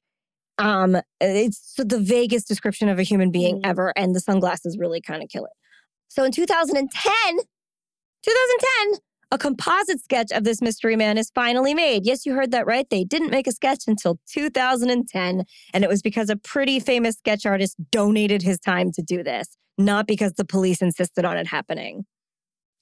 Oh Yep. my This is 15 years after the crime, 15. Yeah. So police then released the sketch to media, which you should do right away, but they didn't, hoping to locate him and believing he may be responsible for Rosie's murder if he was real. Because they don't even have confirmation that this event happened. Right. Nobody saw a man carrying Rosie. Nobody saw him take her away from the playground. There is no confirmation that any of that happened. And some people, including Jason Jensen, a private investigator who has been working tirelessly since 2016 on this case, some people like Jason and some other authorities think that Amelia wasn't always totally honest. You see, when the bedroom that Rosie occupied belonged to Amelia, she would sneak her boyfriend in through that very window all the time in the middle of the night. According to this guy, the boyfriend, whose name is Danny Woodland, quote, I was waiting for the police because of the situation with me going in that window. I was just shocked that the cops never came and called me or anything. Hmm. Okay. He finally did come forward with his information. Uh, I believe this is in 2016. Danny Woodland said he got a phone call from a friend that he used to hang out with during that time period. The call came after the creation of the latest composite was reported exclusively on ABC4 in March. And this is from an article that I will put in our links this week.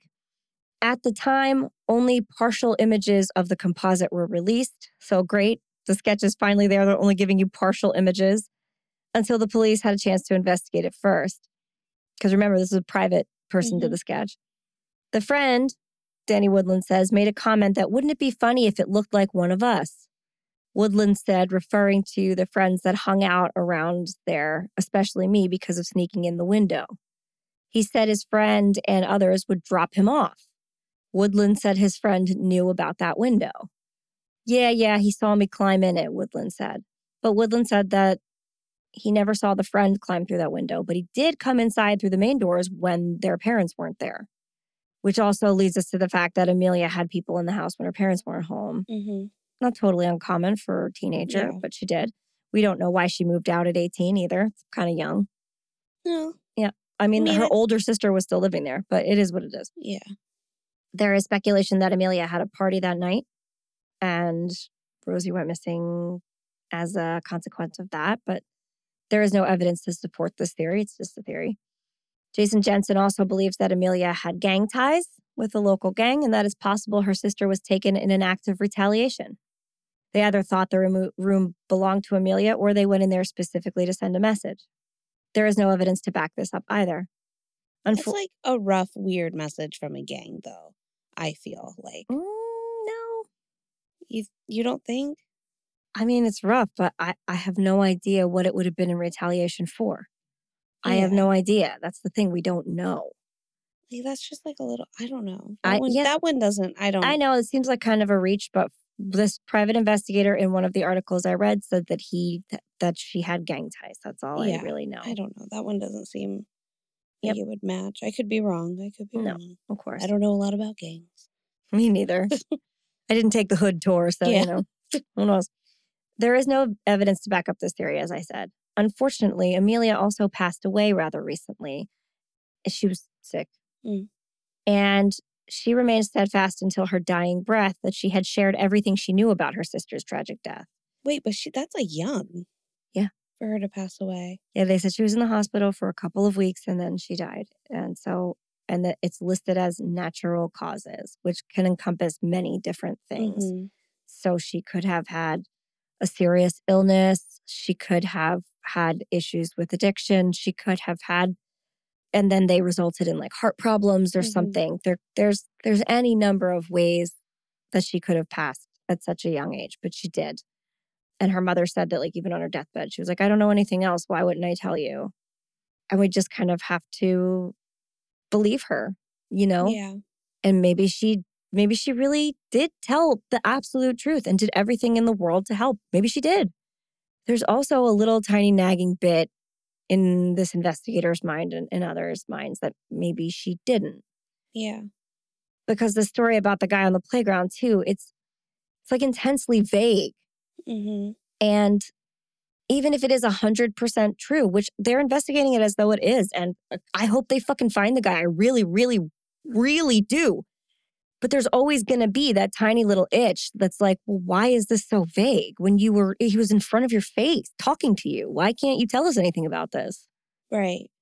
and why did nobody else see him? And why did he just like disappear into the mist? Like what? That's Mhm. always going to be something people ask. It just is. So we don't know. So in 2017 a sketch of playground guy was re-released in an attempt to uncover who he was but that also yielded nothing as of now no one has been located but i will make sure that we put the sketch in our photo suite and that we get it out there in all of our stories and stuff and i want you guys to definitely take a look at it although i will warn you i think all police sketches are really vague looking but this is incredibly vague looking Mm. like it doesn't even really look like a real person to me and the guy who did it is world renowned so he definitely worked as well as he could with the information he was Right. being given So, anyway, but what about Barbie? Right? Back to Barbie. Yeah. Well, actually, first I have a question. Sure. So the the boyfriend that would come in the window. Yes. So what was he trying to say? Was he does he believe that maybe one of the friends? Yes. I'm sorry, that was a little bit vague. He said that he had a fr- so here's the synopsis. He had a friend that would drop him off there really late at night and watch him crawl in the window. Mm-hmm. And the friend, when the sketch came out, called him and was like, Hey, wouldn't it be funny if it was one of us? Mm-hmm. And then he was like, Except for it really looks like that guy. Yeah. It looks like him. And he knew where that bedroom was and that you could sneak into it. Yeah. That's what I'm thinking. Yeah. So he was like, So maybe it was him. We don't know. Yeah. But I guess it is also strange unless that that there's just almost an identical killing like Yes. 17 years later. I if you had if i had to answer this right now and i'll do the barbie stuff in a minute i promise it Mhm. does come back into play in a big weird way i would probably look at that guy more i would probably try and get some dna from terry lee black's case and see if i could match Mhm. that because it's so close Well, don't it's they so have close. his DNA already? Yes. So okay. but her body was so compromised Right. they can't find anything right. anything Except Barbie. That's right. So we got the Barbie doll, right? The Utah police refused to have the doll DNA tested. They're like, no, this is nothing. It's we don't do Oh my we're not just touching it. Test the Just goddamn. test the fucking doll, right? I know. Seriously, you haven't been able to solve this case in years. Just test the fucking doll. How much money is it to get it tested? Can we just like well, a private this- organization funded it. Okay. So don't worry. A private group co-founded by Lewine Tapia and a few others called the Utah Cold Case Coalition has decided to go ahead with the testing independently, according to People magazine. Here is a very long quote. And I'm going to have to explain it a little bit afterwards. The group paid to get the DNA extracted from the doll, which included male DNA, Porter says. Uh, and that is a woman named Karra Porter, who was one of the co founders of this coalition. So the group believes the doll, known as Pretty Hearts Barbie, could be a valuable clue in the case, and they're hoping someone will come forward with any information on who may have left it there. Quote, we thought we'd give the public a chance to say, I left it there, or hey, that was my doll, it went missing. Now I know where it is, co founder Karra Porter said. According to Porter, they have received numerous calls about Barbie dolls left at grave sites for other murdered girls, including some in other states. She didn't know if there was a link between the cases. The timeframes we've been contacted on are fairly close together, although in different states, she says. Could it be the same person? I don't know. Could it be a certain type of predator? We don't know. Now, results from these tests have yet to be shared, but what I do know about this test is that it was difficult.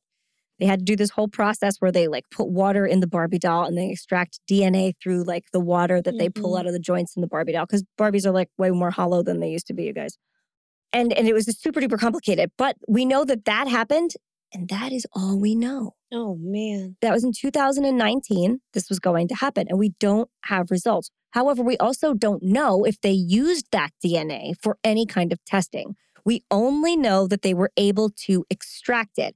And then there's the little nagging question of why do these professionals who they contacted and one of them eventually was um, an extremely famous uh, woman who has has used DNA to convict like very famous criminals.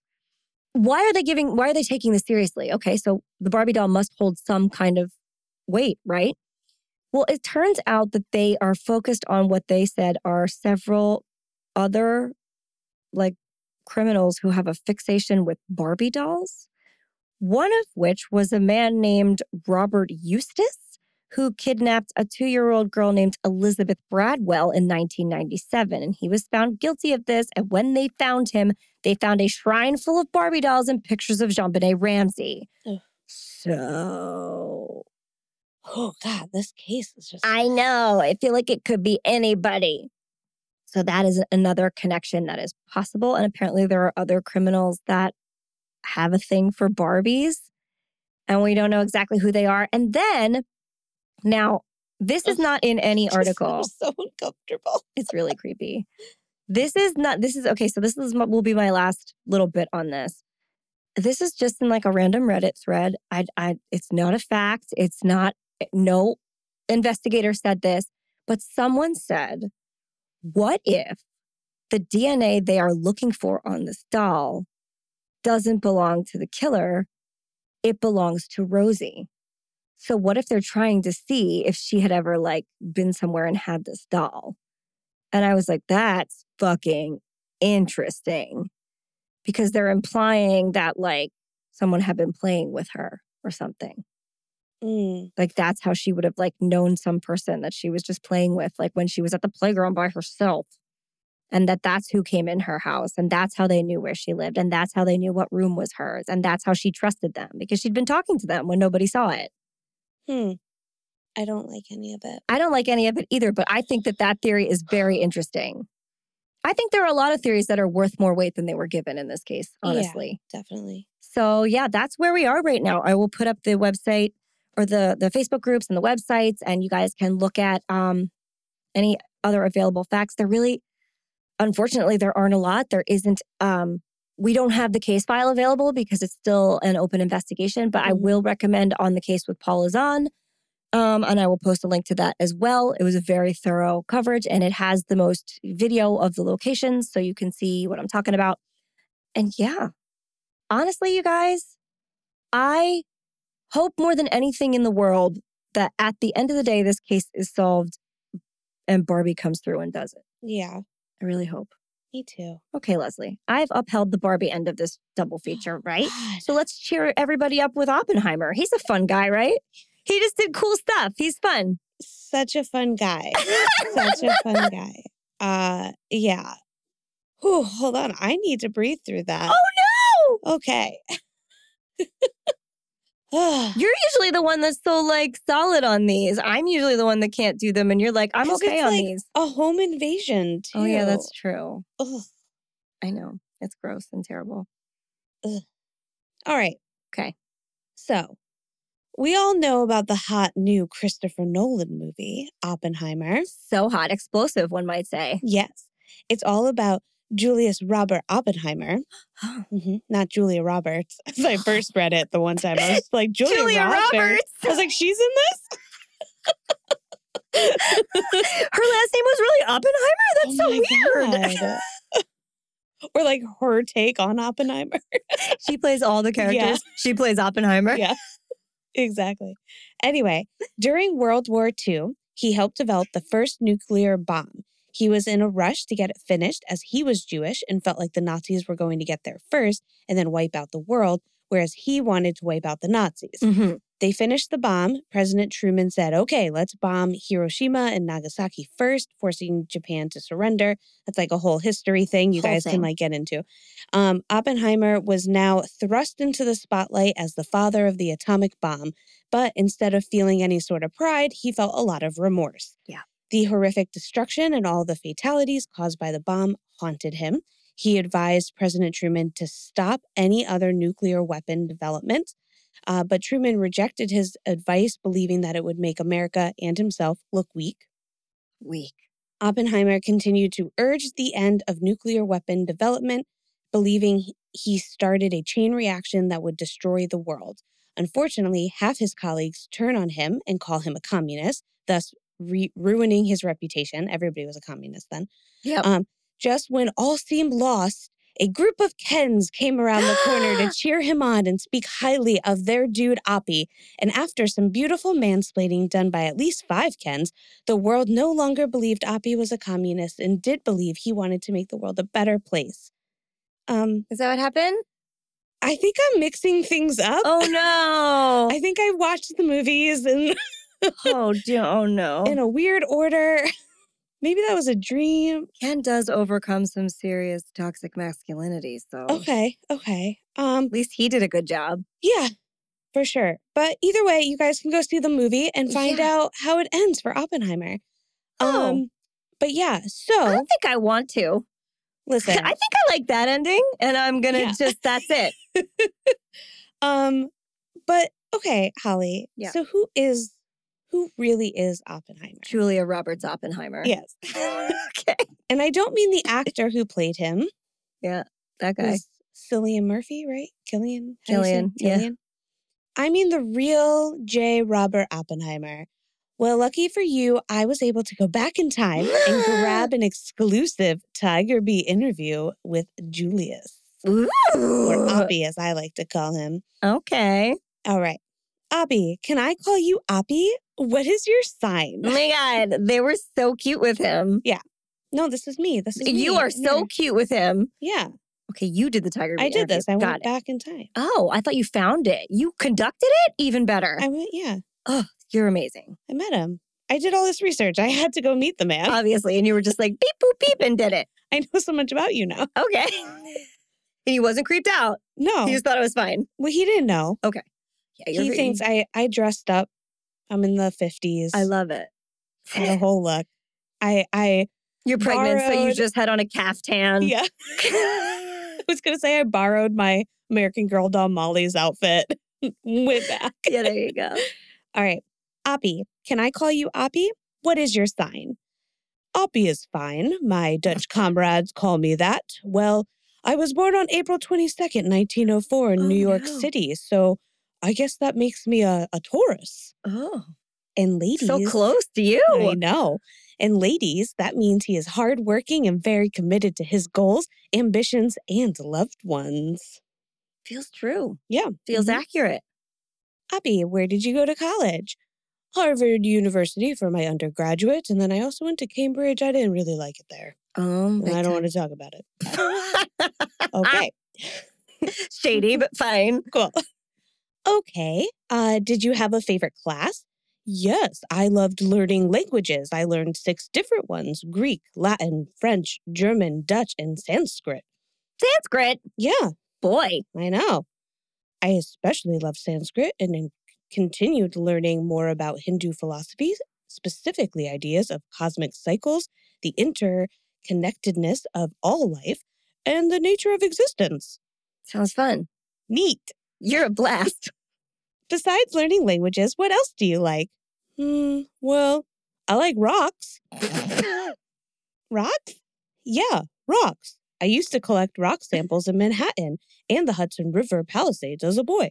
When I was 12, I was using the family typewriter to correspond with a number of well known geologists about the rock formations I had studied in Central Park. One of these correspondents nominated me for a membership in the New York Mineralogical Club, which I accepted. And then it was just 30 pedophiles. well, and then they sent another letter inviting me to deliver a lecture before the club. My parents said they would drive me. The thing was, up until that point, that this club did not know I was only 12. Is the common thread people dropping you off places they shouldn't drop you off? They were surprised, to say the least. I had to stand on a box to see over the podium. I did get a round of applause for my speech, though. I'm sure you did. well, isn't that cute, Oppie? What's something else that we would be surprised to find out about you? Oh, I don't know if I want to tell you. Uh oh. oh, come on. Okay. Well, I like to write poetry, Oh. and I even got published once in the Harvard Literary Magazine, Hound and Horn. Oh my God, we have to hear something. Oh, I don't know. My poetry is not really meant or fit for anyone's perusal. This was a quote from him. Oh, okay. But you can look for that poem in Hound and Horn if you want to. Uh, Oh, we're going to do that Yeah. at some point. It's long, so I'm not going to Oh, read it now. God. Hound and horn. It's okay. so, we know you as the zaddy of the atomic bomb. okay. But what has been the highlight of your career so far? Well, honestly, I love teaching. My favorite job would have been to be would have to have been when I was the professor of physics at the University of California, Berkeley in 1936. I loved my students, they loved me. It was great. We worked on a lot of theories and papers together. One theory we had was about neutron stars and black holes. Unfortunately, other scientists aren't getting much out of our papers, but I truly believe there are black holes. Well, if it makes you feel any better, Oppie, you get credit for that one day, though it's well after your death, but we do learn black holes exist and that you were the first to theorize about it. Way to go. You're a blast. What if he, his answer had been like, my favorite part of my career is bombing? Yeah. Thank God he didn't say that. That would have been tacky. It was not. no. She hated it. Yeah, that didn't go well for him. No. So, a little birdie told me that there's a little tension between you and Einstein. Mm, Tension? No, he's my buddy. We both recognize the moral and ethical implications of our scientific advancements and are concerned about the development and use of nuclear weapons. However, I got offered that job to oversee the Manhattan Project at the Los Alamos Laboratory in New Mexico. And seeing as the Nazis are really gathering allies and are said to be developing their own nuclear weapons, I felt it was my responsibility to help our country win that race just in case. Albert and others really didn't want me taking the job. Just because we could make a nuclear weapon doesn't mean we should. But Nazis are the worst, so I had to help in the only way I knew how. Okay. And are you happy you took the job? No. I feel fucking awful. Listen, Oppie, that's some truth. It's okay. Mm-hmm. On a happy topic, how's the wife? She's good. She found out about my affair with an old flame, but we are gonna. but what are we gonna do about that, you know? Anyway, she comes, she's home with the kids today. I think she's making a casserole for dinner. Oh boy. You have a mistress? Had. She killed herself after everyone found out. They accused her of being a communist, which only led to some colleagues also believing I was a communist, which is what got me canceled. It wasn't the fact that I was the destroyer of worlds that bothered people, it was that I just might be a communist. But yeah, her name was Jean Tatlock. She was the daughter of Berkeley liter- literature professor and a student at Stanford University School of Medicine. I met her in college and we dated for a while, but then she broke broke it off with me, probably because I was a putz. But Blech. then I met up with her again years later. I'm just like super sad about how everything shook out. Wow. Wild. You know them them physicist guys. Everybody wants a piece Mhm. of that. Yeah. Yeah. Yeah. All right, Oppie, let's do a, like a little lightning round. All right. okay? We're gonna wrap this interview up. I took up too much of your time as is. You're very busy. Got things to do. All right. What's a habit that you just can't quit but probably should? Mm, would cigarettes be considered one? I smoke a lot. Yeah, seeing as you're gonna die of throat cancer in a few years, I would say that's a good one. I'm gonna die of what now? Oh, oh right. Um, Abort. Okay. Uh time time to switch it up. Dogs or cats? Yay. Turtles. Oh. Hanging with the kids on the weekend or working in a lab? In the lab. All right. Yep. The Everly Brothers or Chuck Berry? Ooh, that's a tough one. Oh shit, you really got him. Mm. I'll say Chuck. Okay. Oh, Oh. I didn't see that coming. If you could win an award for your work, what would it be? Well, the Nobel Peace Prize, of course. I was nominated thrice, but never won, even though 18 of my colleagues won for the work I did with them. Bullshit. Not petty or anything. That's no, fine. It's fine. It's Yeah. fine. What's your favorite color? Cerulean. Oh. Okay. All right. What's your uh Devil Wears Prada moment? yeah, right? Describe your perfect date. April 26th. It's close to my birthday and you only need a light jacket. Yeah. Perfect. no, no, no. He says, a late night working at the lab, come home to a warm dinner. My wife hands me a drink and Then she leaves and my mistress comes in. well, I had and then and then she gives me a blowjob. Can I say that? No, we're gonna we can edit it though. So Hoppy. here's the edited version. Okay, okay. Dinner and drinks with the lovely wife Kitty. Yep. Yep. Sure. That's it. what word in the English language do you wish you had invented? Galoshes. Oh. Okay. Fun. Yeah. It's a fun sounding word. How do you dress your hot dog? Ketchup, a little mustard, and relish. I wanted him to be like a little bow tie and a hat.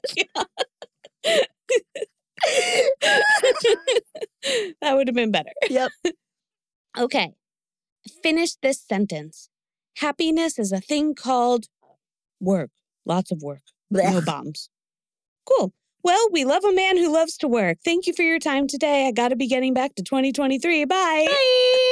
Enjoy your throat cancer. See you later. Yeah. wow. You Amazing. you had a really eventful visit. Yeah, I mean, he was the heartthrob. Does he look Back like then. Julia Roberts? Um, yeah, a little, A little bit. a little, A big T. little in the cheeks. Yeah, okay. All right. Yeah. They are You know, he's not a bad looking guy. Um, he looks terrifying in the movie, and Yeah, Cillian he Murphy is also not totally terrifying, but he looks real scary. Yeah, but I mean, at a certain point, like he's just working with like, I don't know how he didn't get cancer from like the radio. The radiation, Yeah. yeah, uh huh. but He should have like glowed in the dark. I know. But um, you know, when he was a little fuller and like probably getting warm meals from his wife who didn't know he was cheating on him at the time. and his mistress. was, yeah. He, yeah, when he was having when he was satisfied all around. yeah, yeah, yeah, yeah. He was a little a little more full, but right, um right. yeah. Uh-huh. Cillian Murphy was he's a good I think he was like a good pick for the Yeah, role because it does look like him. cool. But there's a couple cute little photos of the guy. I was like, All "Hmm." right. Okay. But he was interesting. This whole story is wild. Yeah, he's a lot more involved than just like a little. I just thought it was a fun. You did a very good job. It was a fun tag team thing to do, just cause. Um, but yeah, I, I've read some Oppenheimer stuff just because I was like, do I want to see this movie? The answer is no. Um, I guess Which is so funny because the answer was more like, yes, that's a man's life. That's wild. it is nuts. But Yeah. I, uh, it's also so much from what I have read about like the existential crisis that comes with opening that can of worms. Yeah. the moral of that story is like, well, we've started the the ticking clock that's going to kill us all. Yeah. I can't watch three hours of a movie about that. I can't do it. How are people putting that in the same time span as Barbie? I left Barbie and I was like, I'm a better person. I can't leave that. I would leave that movie and be like, all people are horrible and we're gonna die in a radioactive nightmare. But they were doing it because they thought it was right. Was it though? That well, that's what they're saying. I It wasn't. He No, regrets wasn't. it. But he did it anyway. It's done. It's done, He been wa- done. Yes, but that's what regret is. You've done it. However, this regret is so large of a scale that I just can't fathom it and I don't want to think about it. All right. What would Barbie say? Not anything about that. Okay. she doesn't. No comment. Well, she's very intelligent and every Yeah. Barbie is very intelligent in different ways, but I don't know that she'd want to. I gotcha. I think she'd be on my team here. Okay. Barbie would say if a woman was in charge of that, it wouldn't have happened. Right. That's what Barbie would say. Cool. We would have weighed the consequences and chosen no. For sure. We That would is- have met for tea. we would have talked that shit out and Yeah. been like, this is going to end badly. Yeah. No. Yeah. Well, Mhm. we would have talked to Alfreda Hitler because it would have been But a girl. There would have been no Hitler. Girls would never do that. Well, I'm just saying we would have realized that they were just like jealous of Yeah. the look, right? Right. And just been like, girl, you look good. Own it. Be you. yeah, and it's they'd fine. be like, you're right. You're right. this is I all just dumb. to do art. Mhm. It might be a little gay Yeah, and I should be fine with it. yeah. I should stop uh, any of these ideas. Yeah. Perfect. It's okay for me to like blondes. hmm I don't need the Without whole making the whole world blonde. blonde. Correct. Yes. Even Yeah. though I am not, in fact, blonde. Right, right. I could just be with the blonde person. yep. hmm It's okay. There's a lot of them out there. Yeah. well, we did it. That's all I got. Yeah. And if we spent our days chain smoking while working in a lab on a project that is so morally complex we've yet to grasp all of its repercussions, we, would be dead.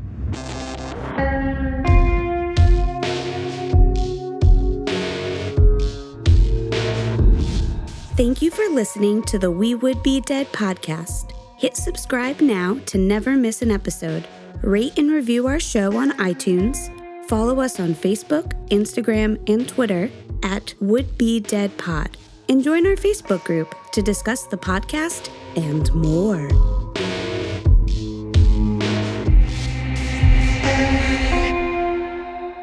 Oppie, what else do you like? Hmm, well, I like rocks.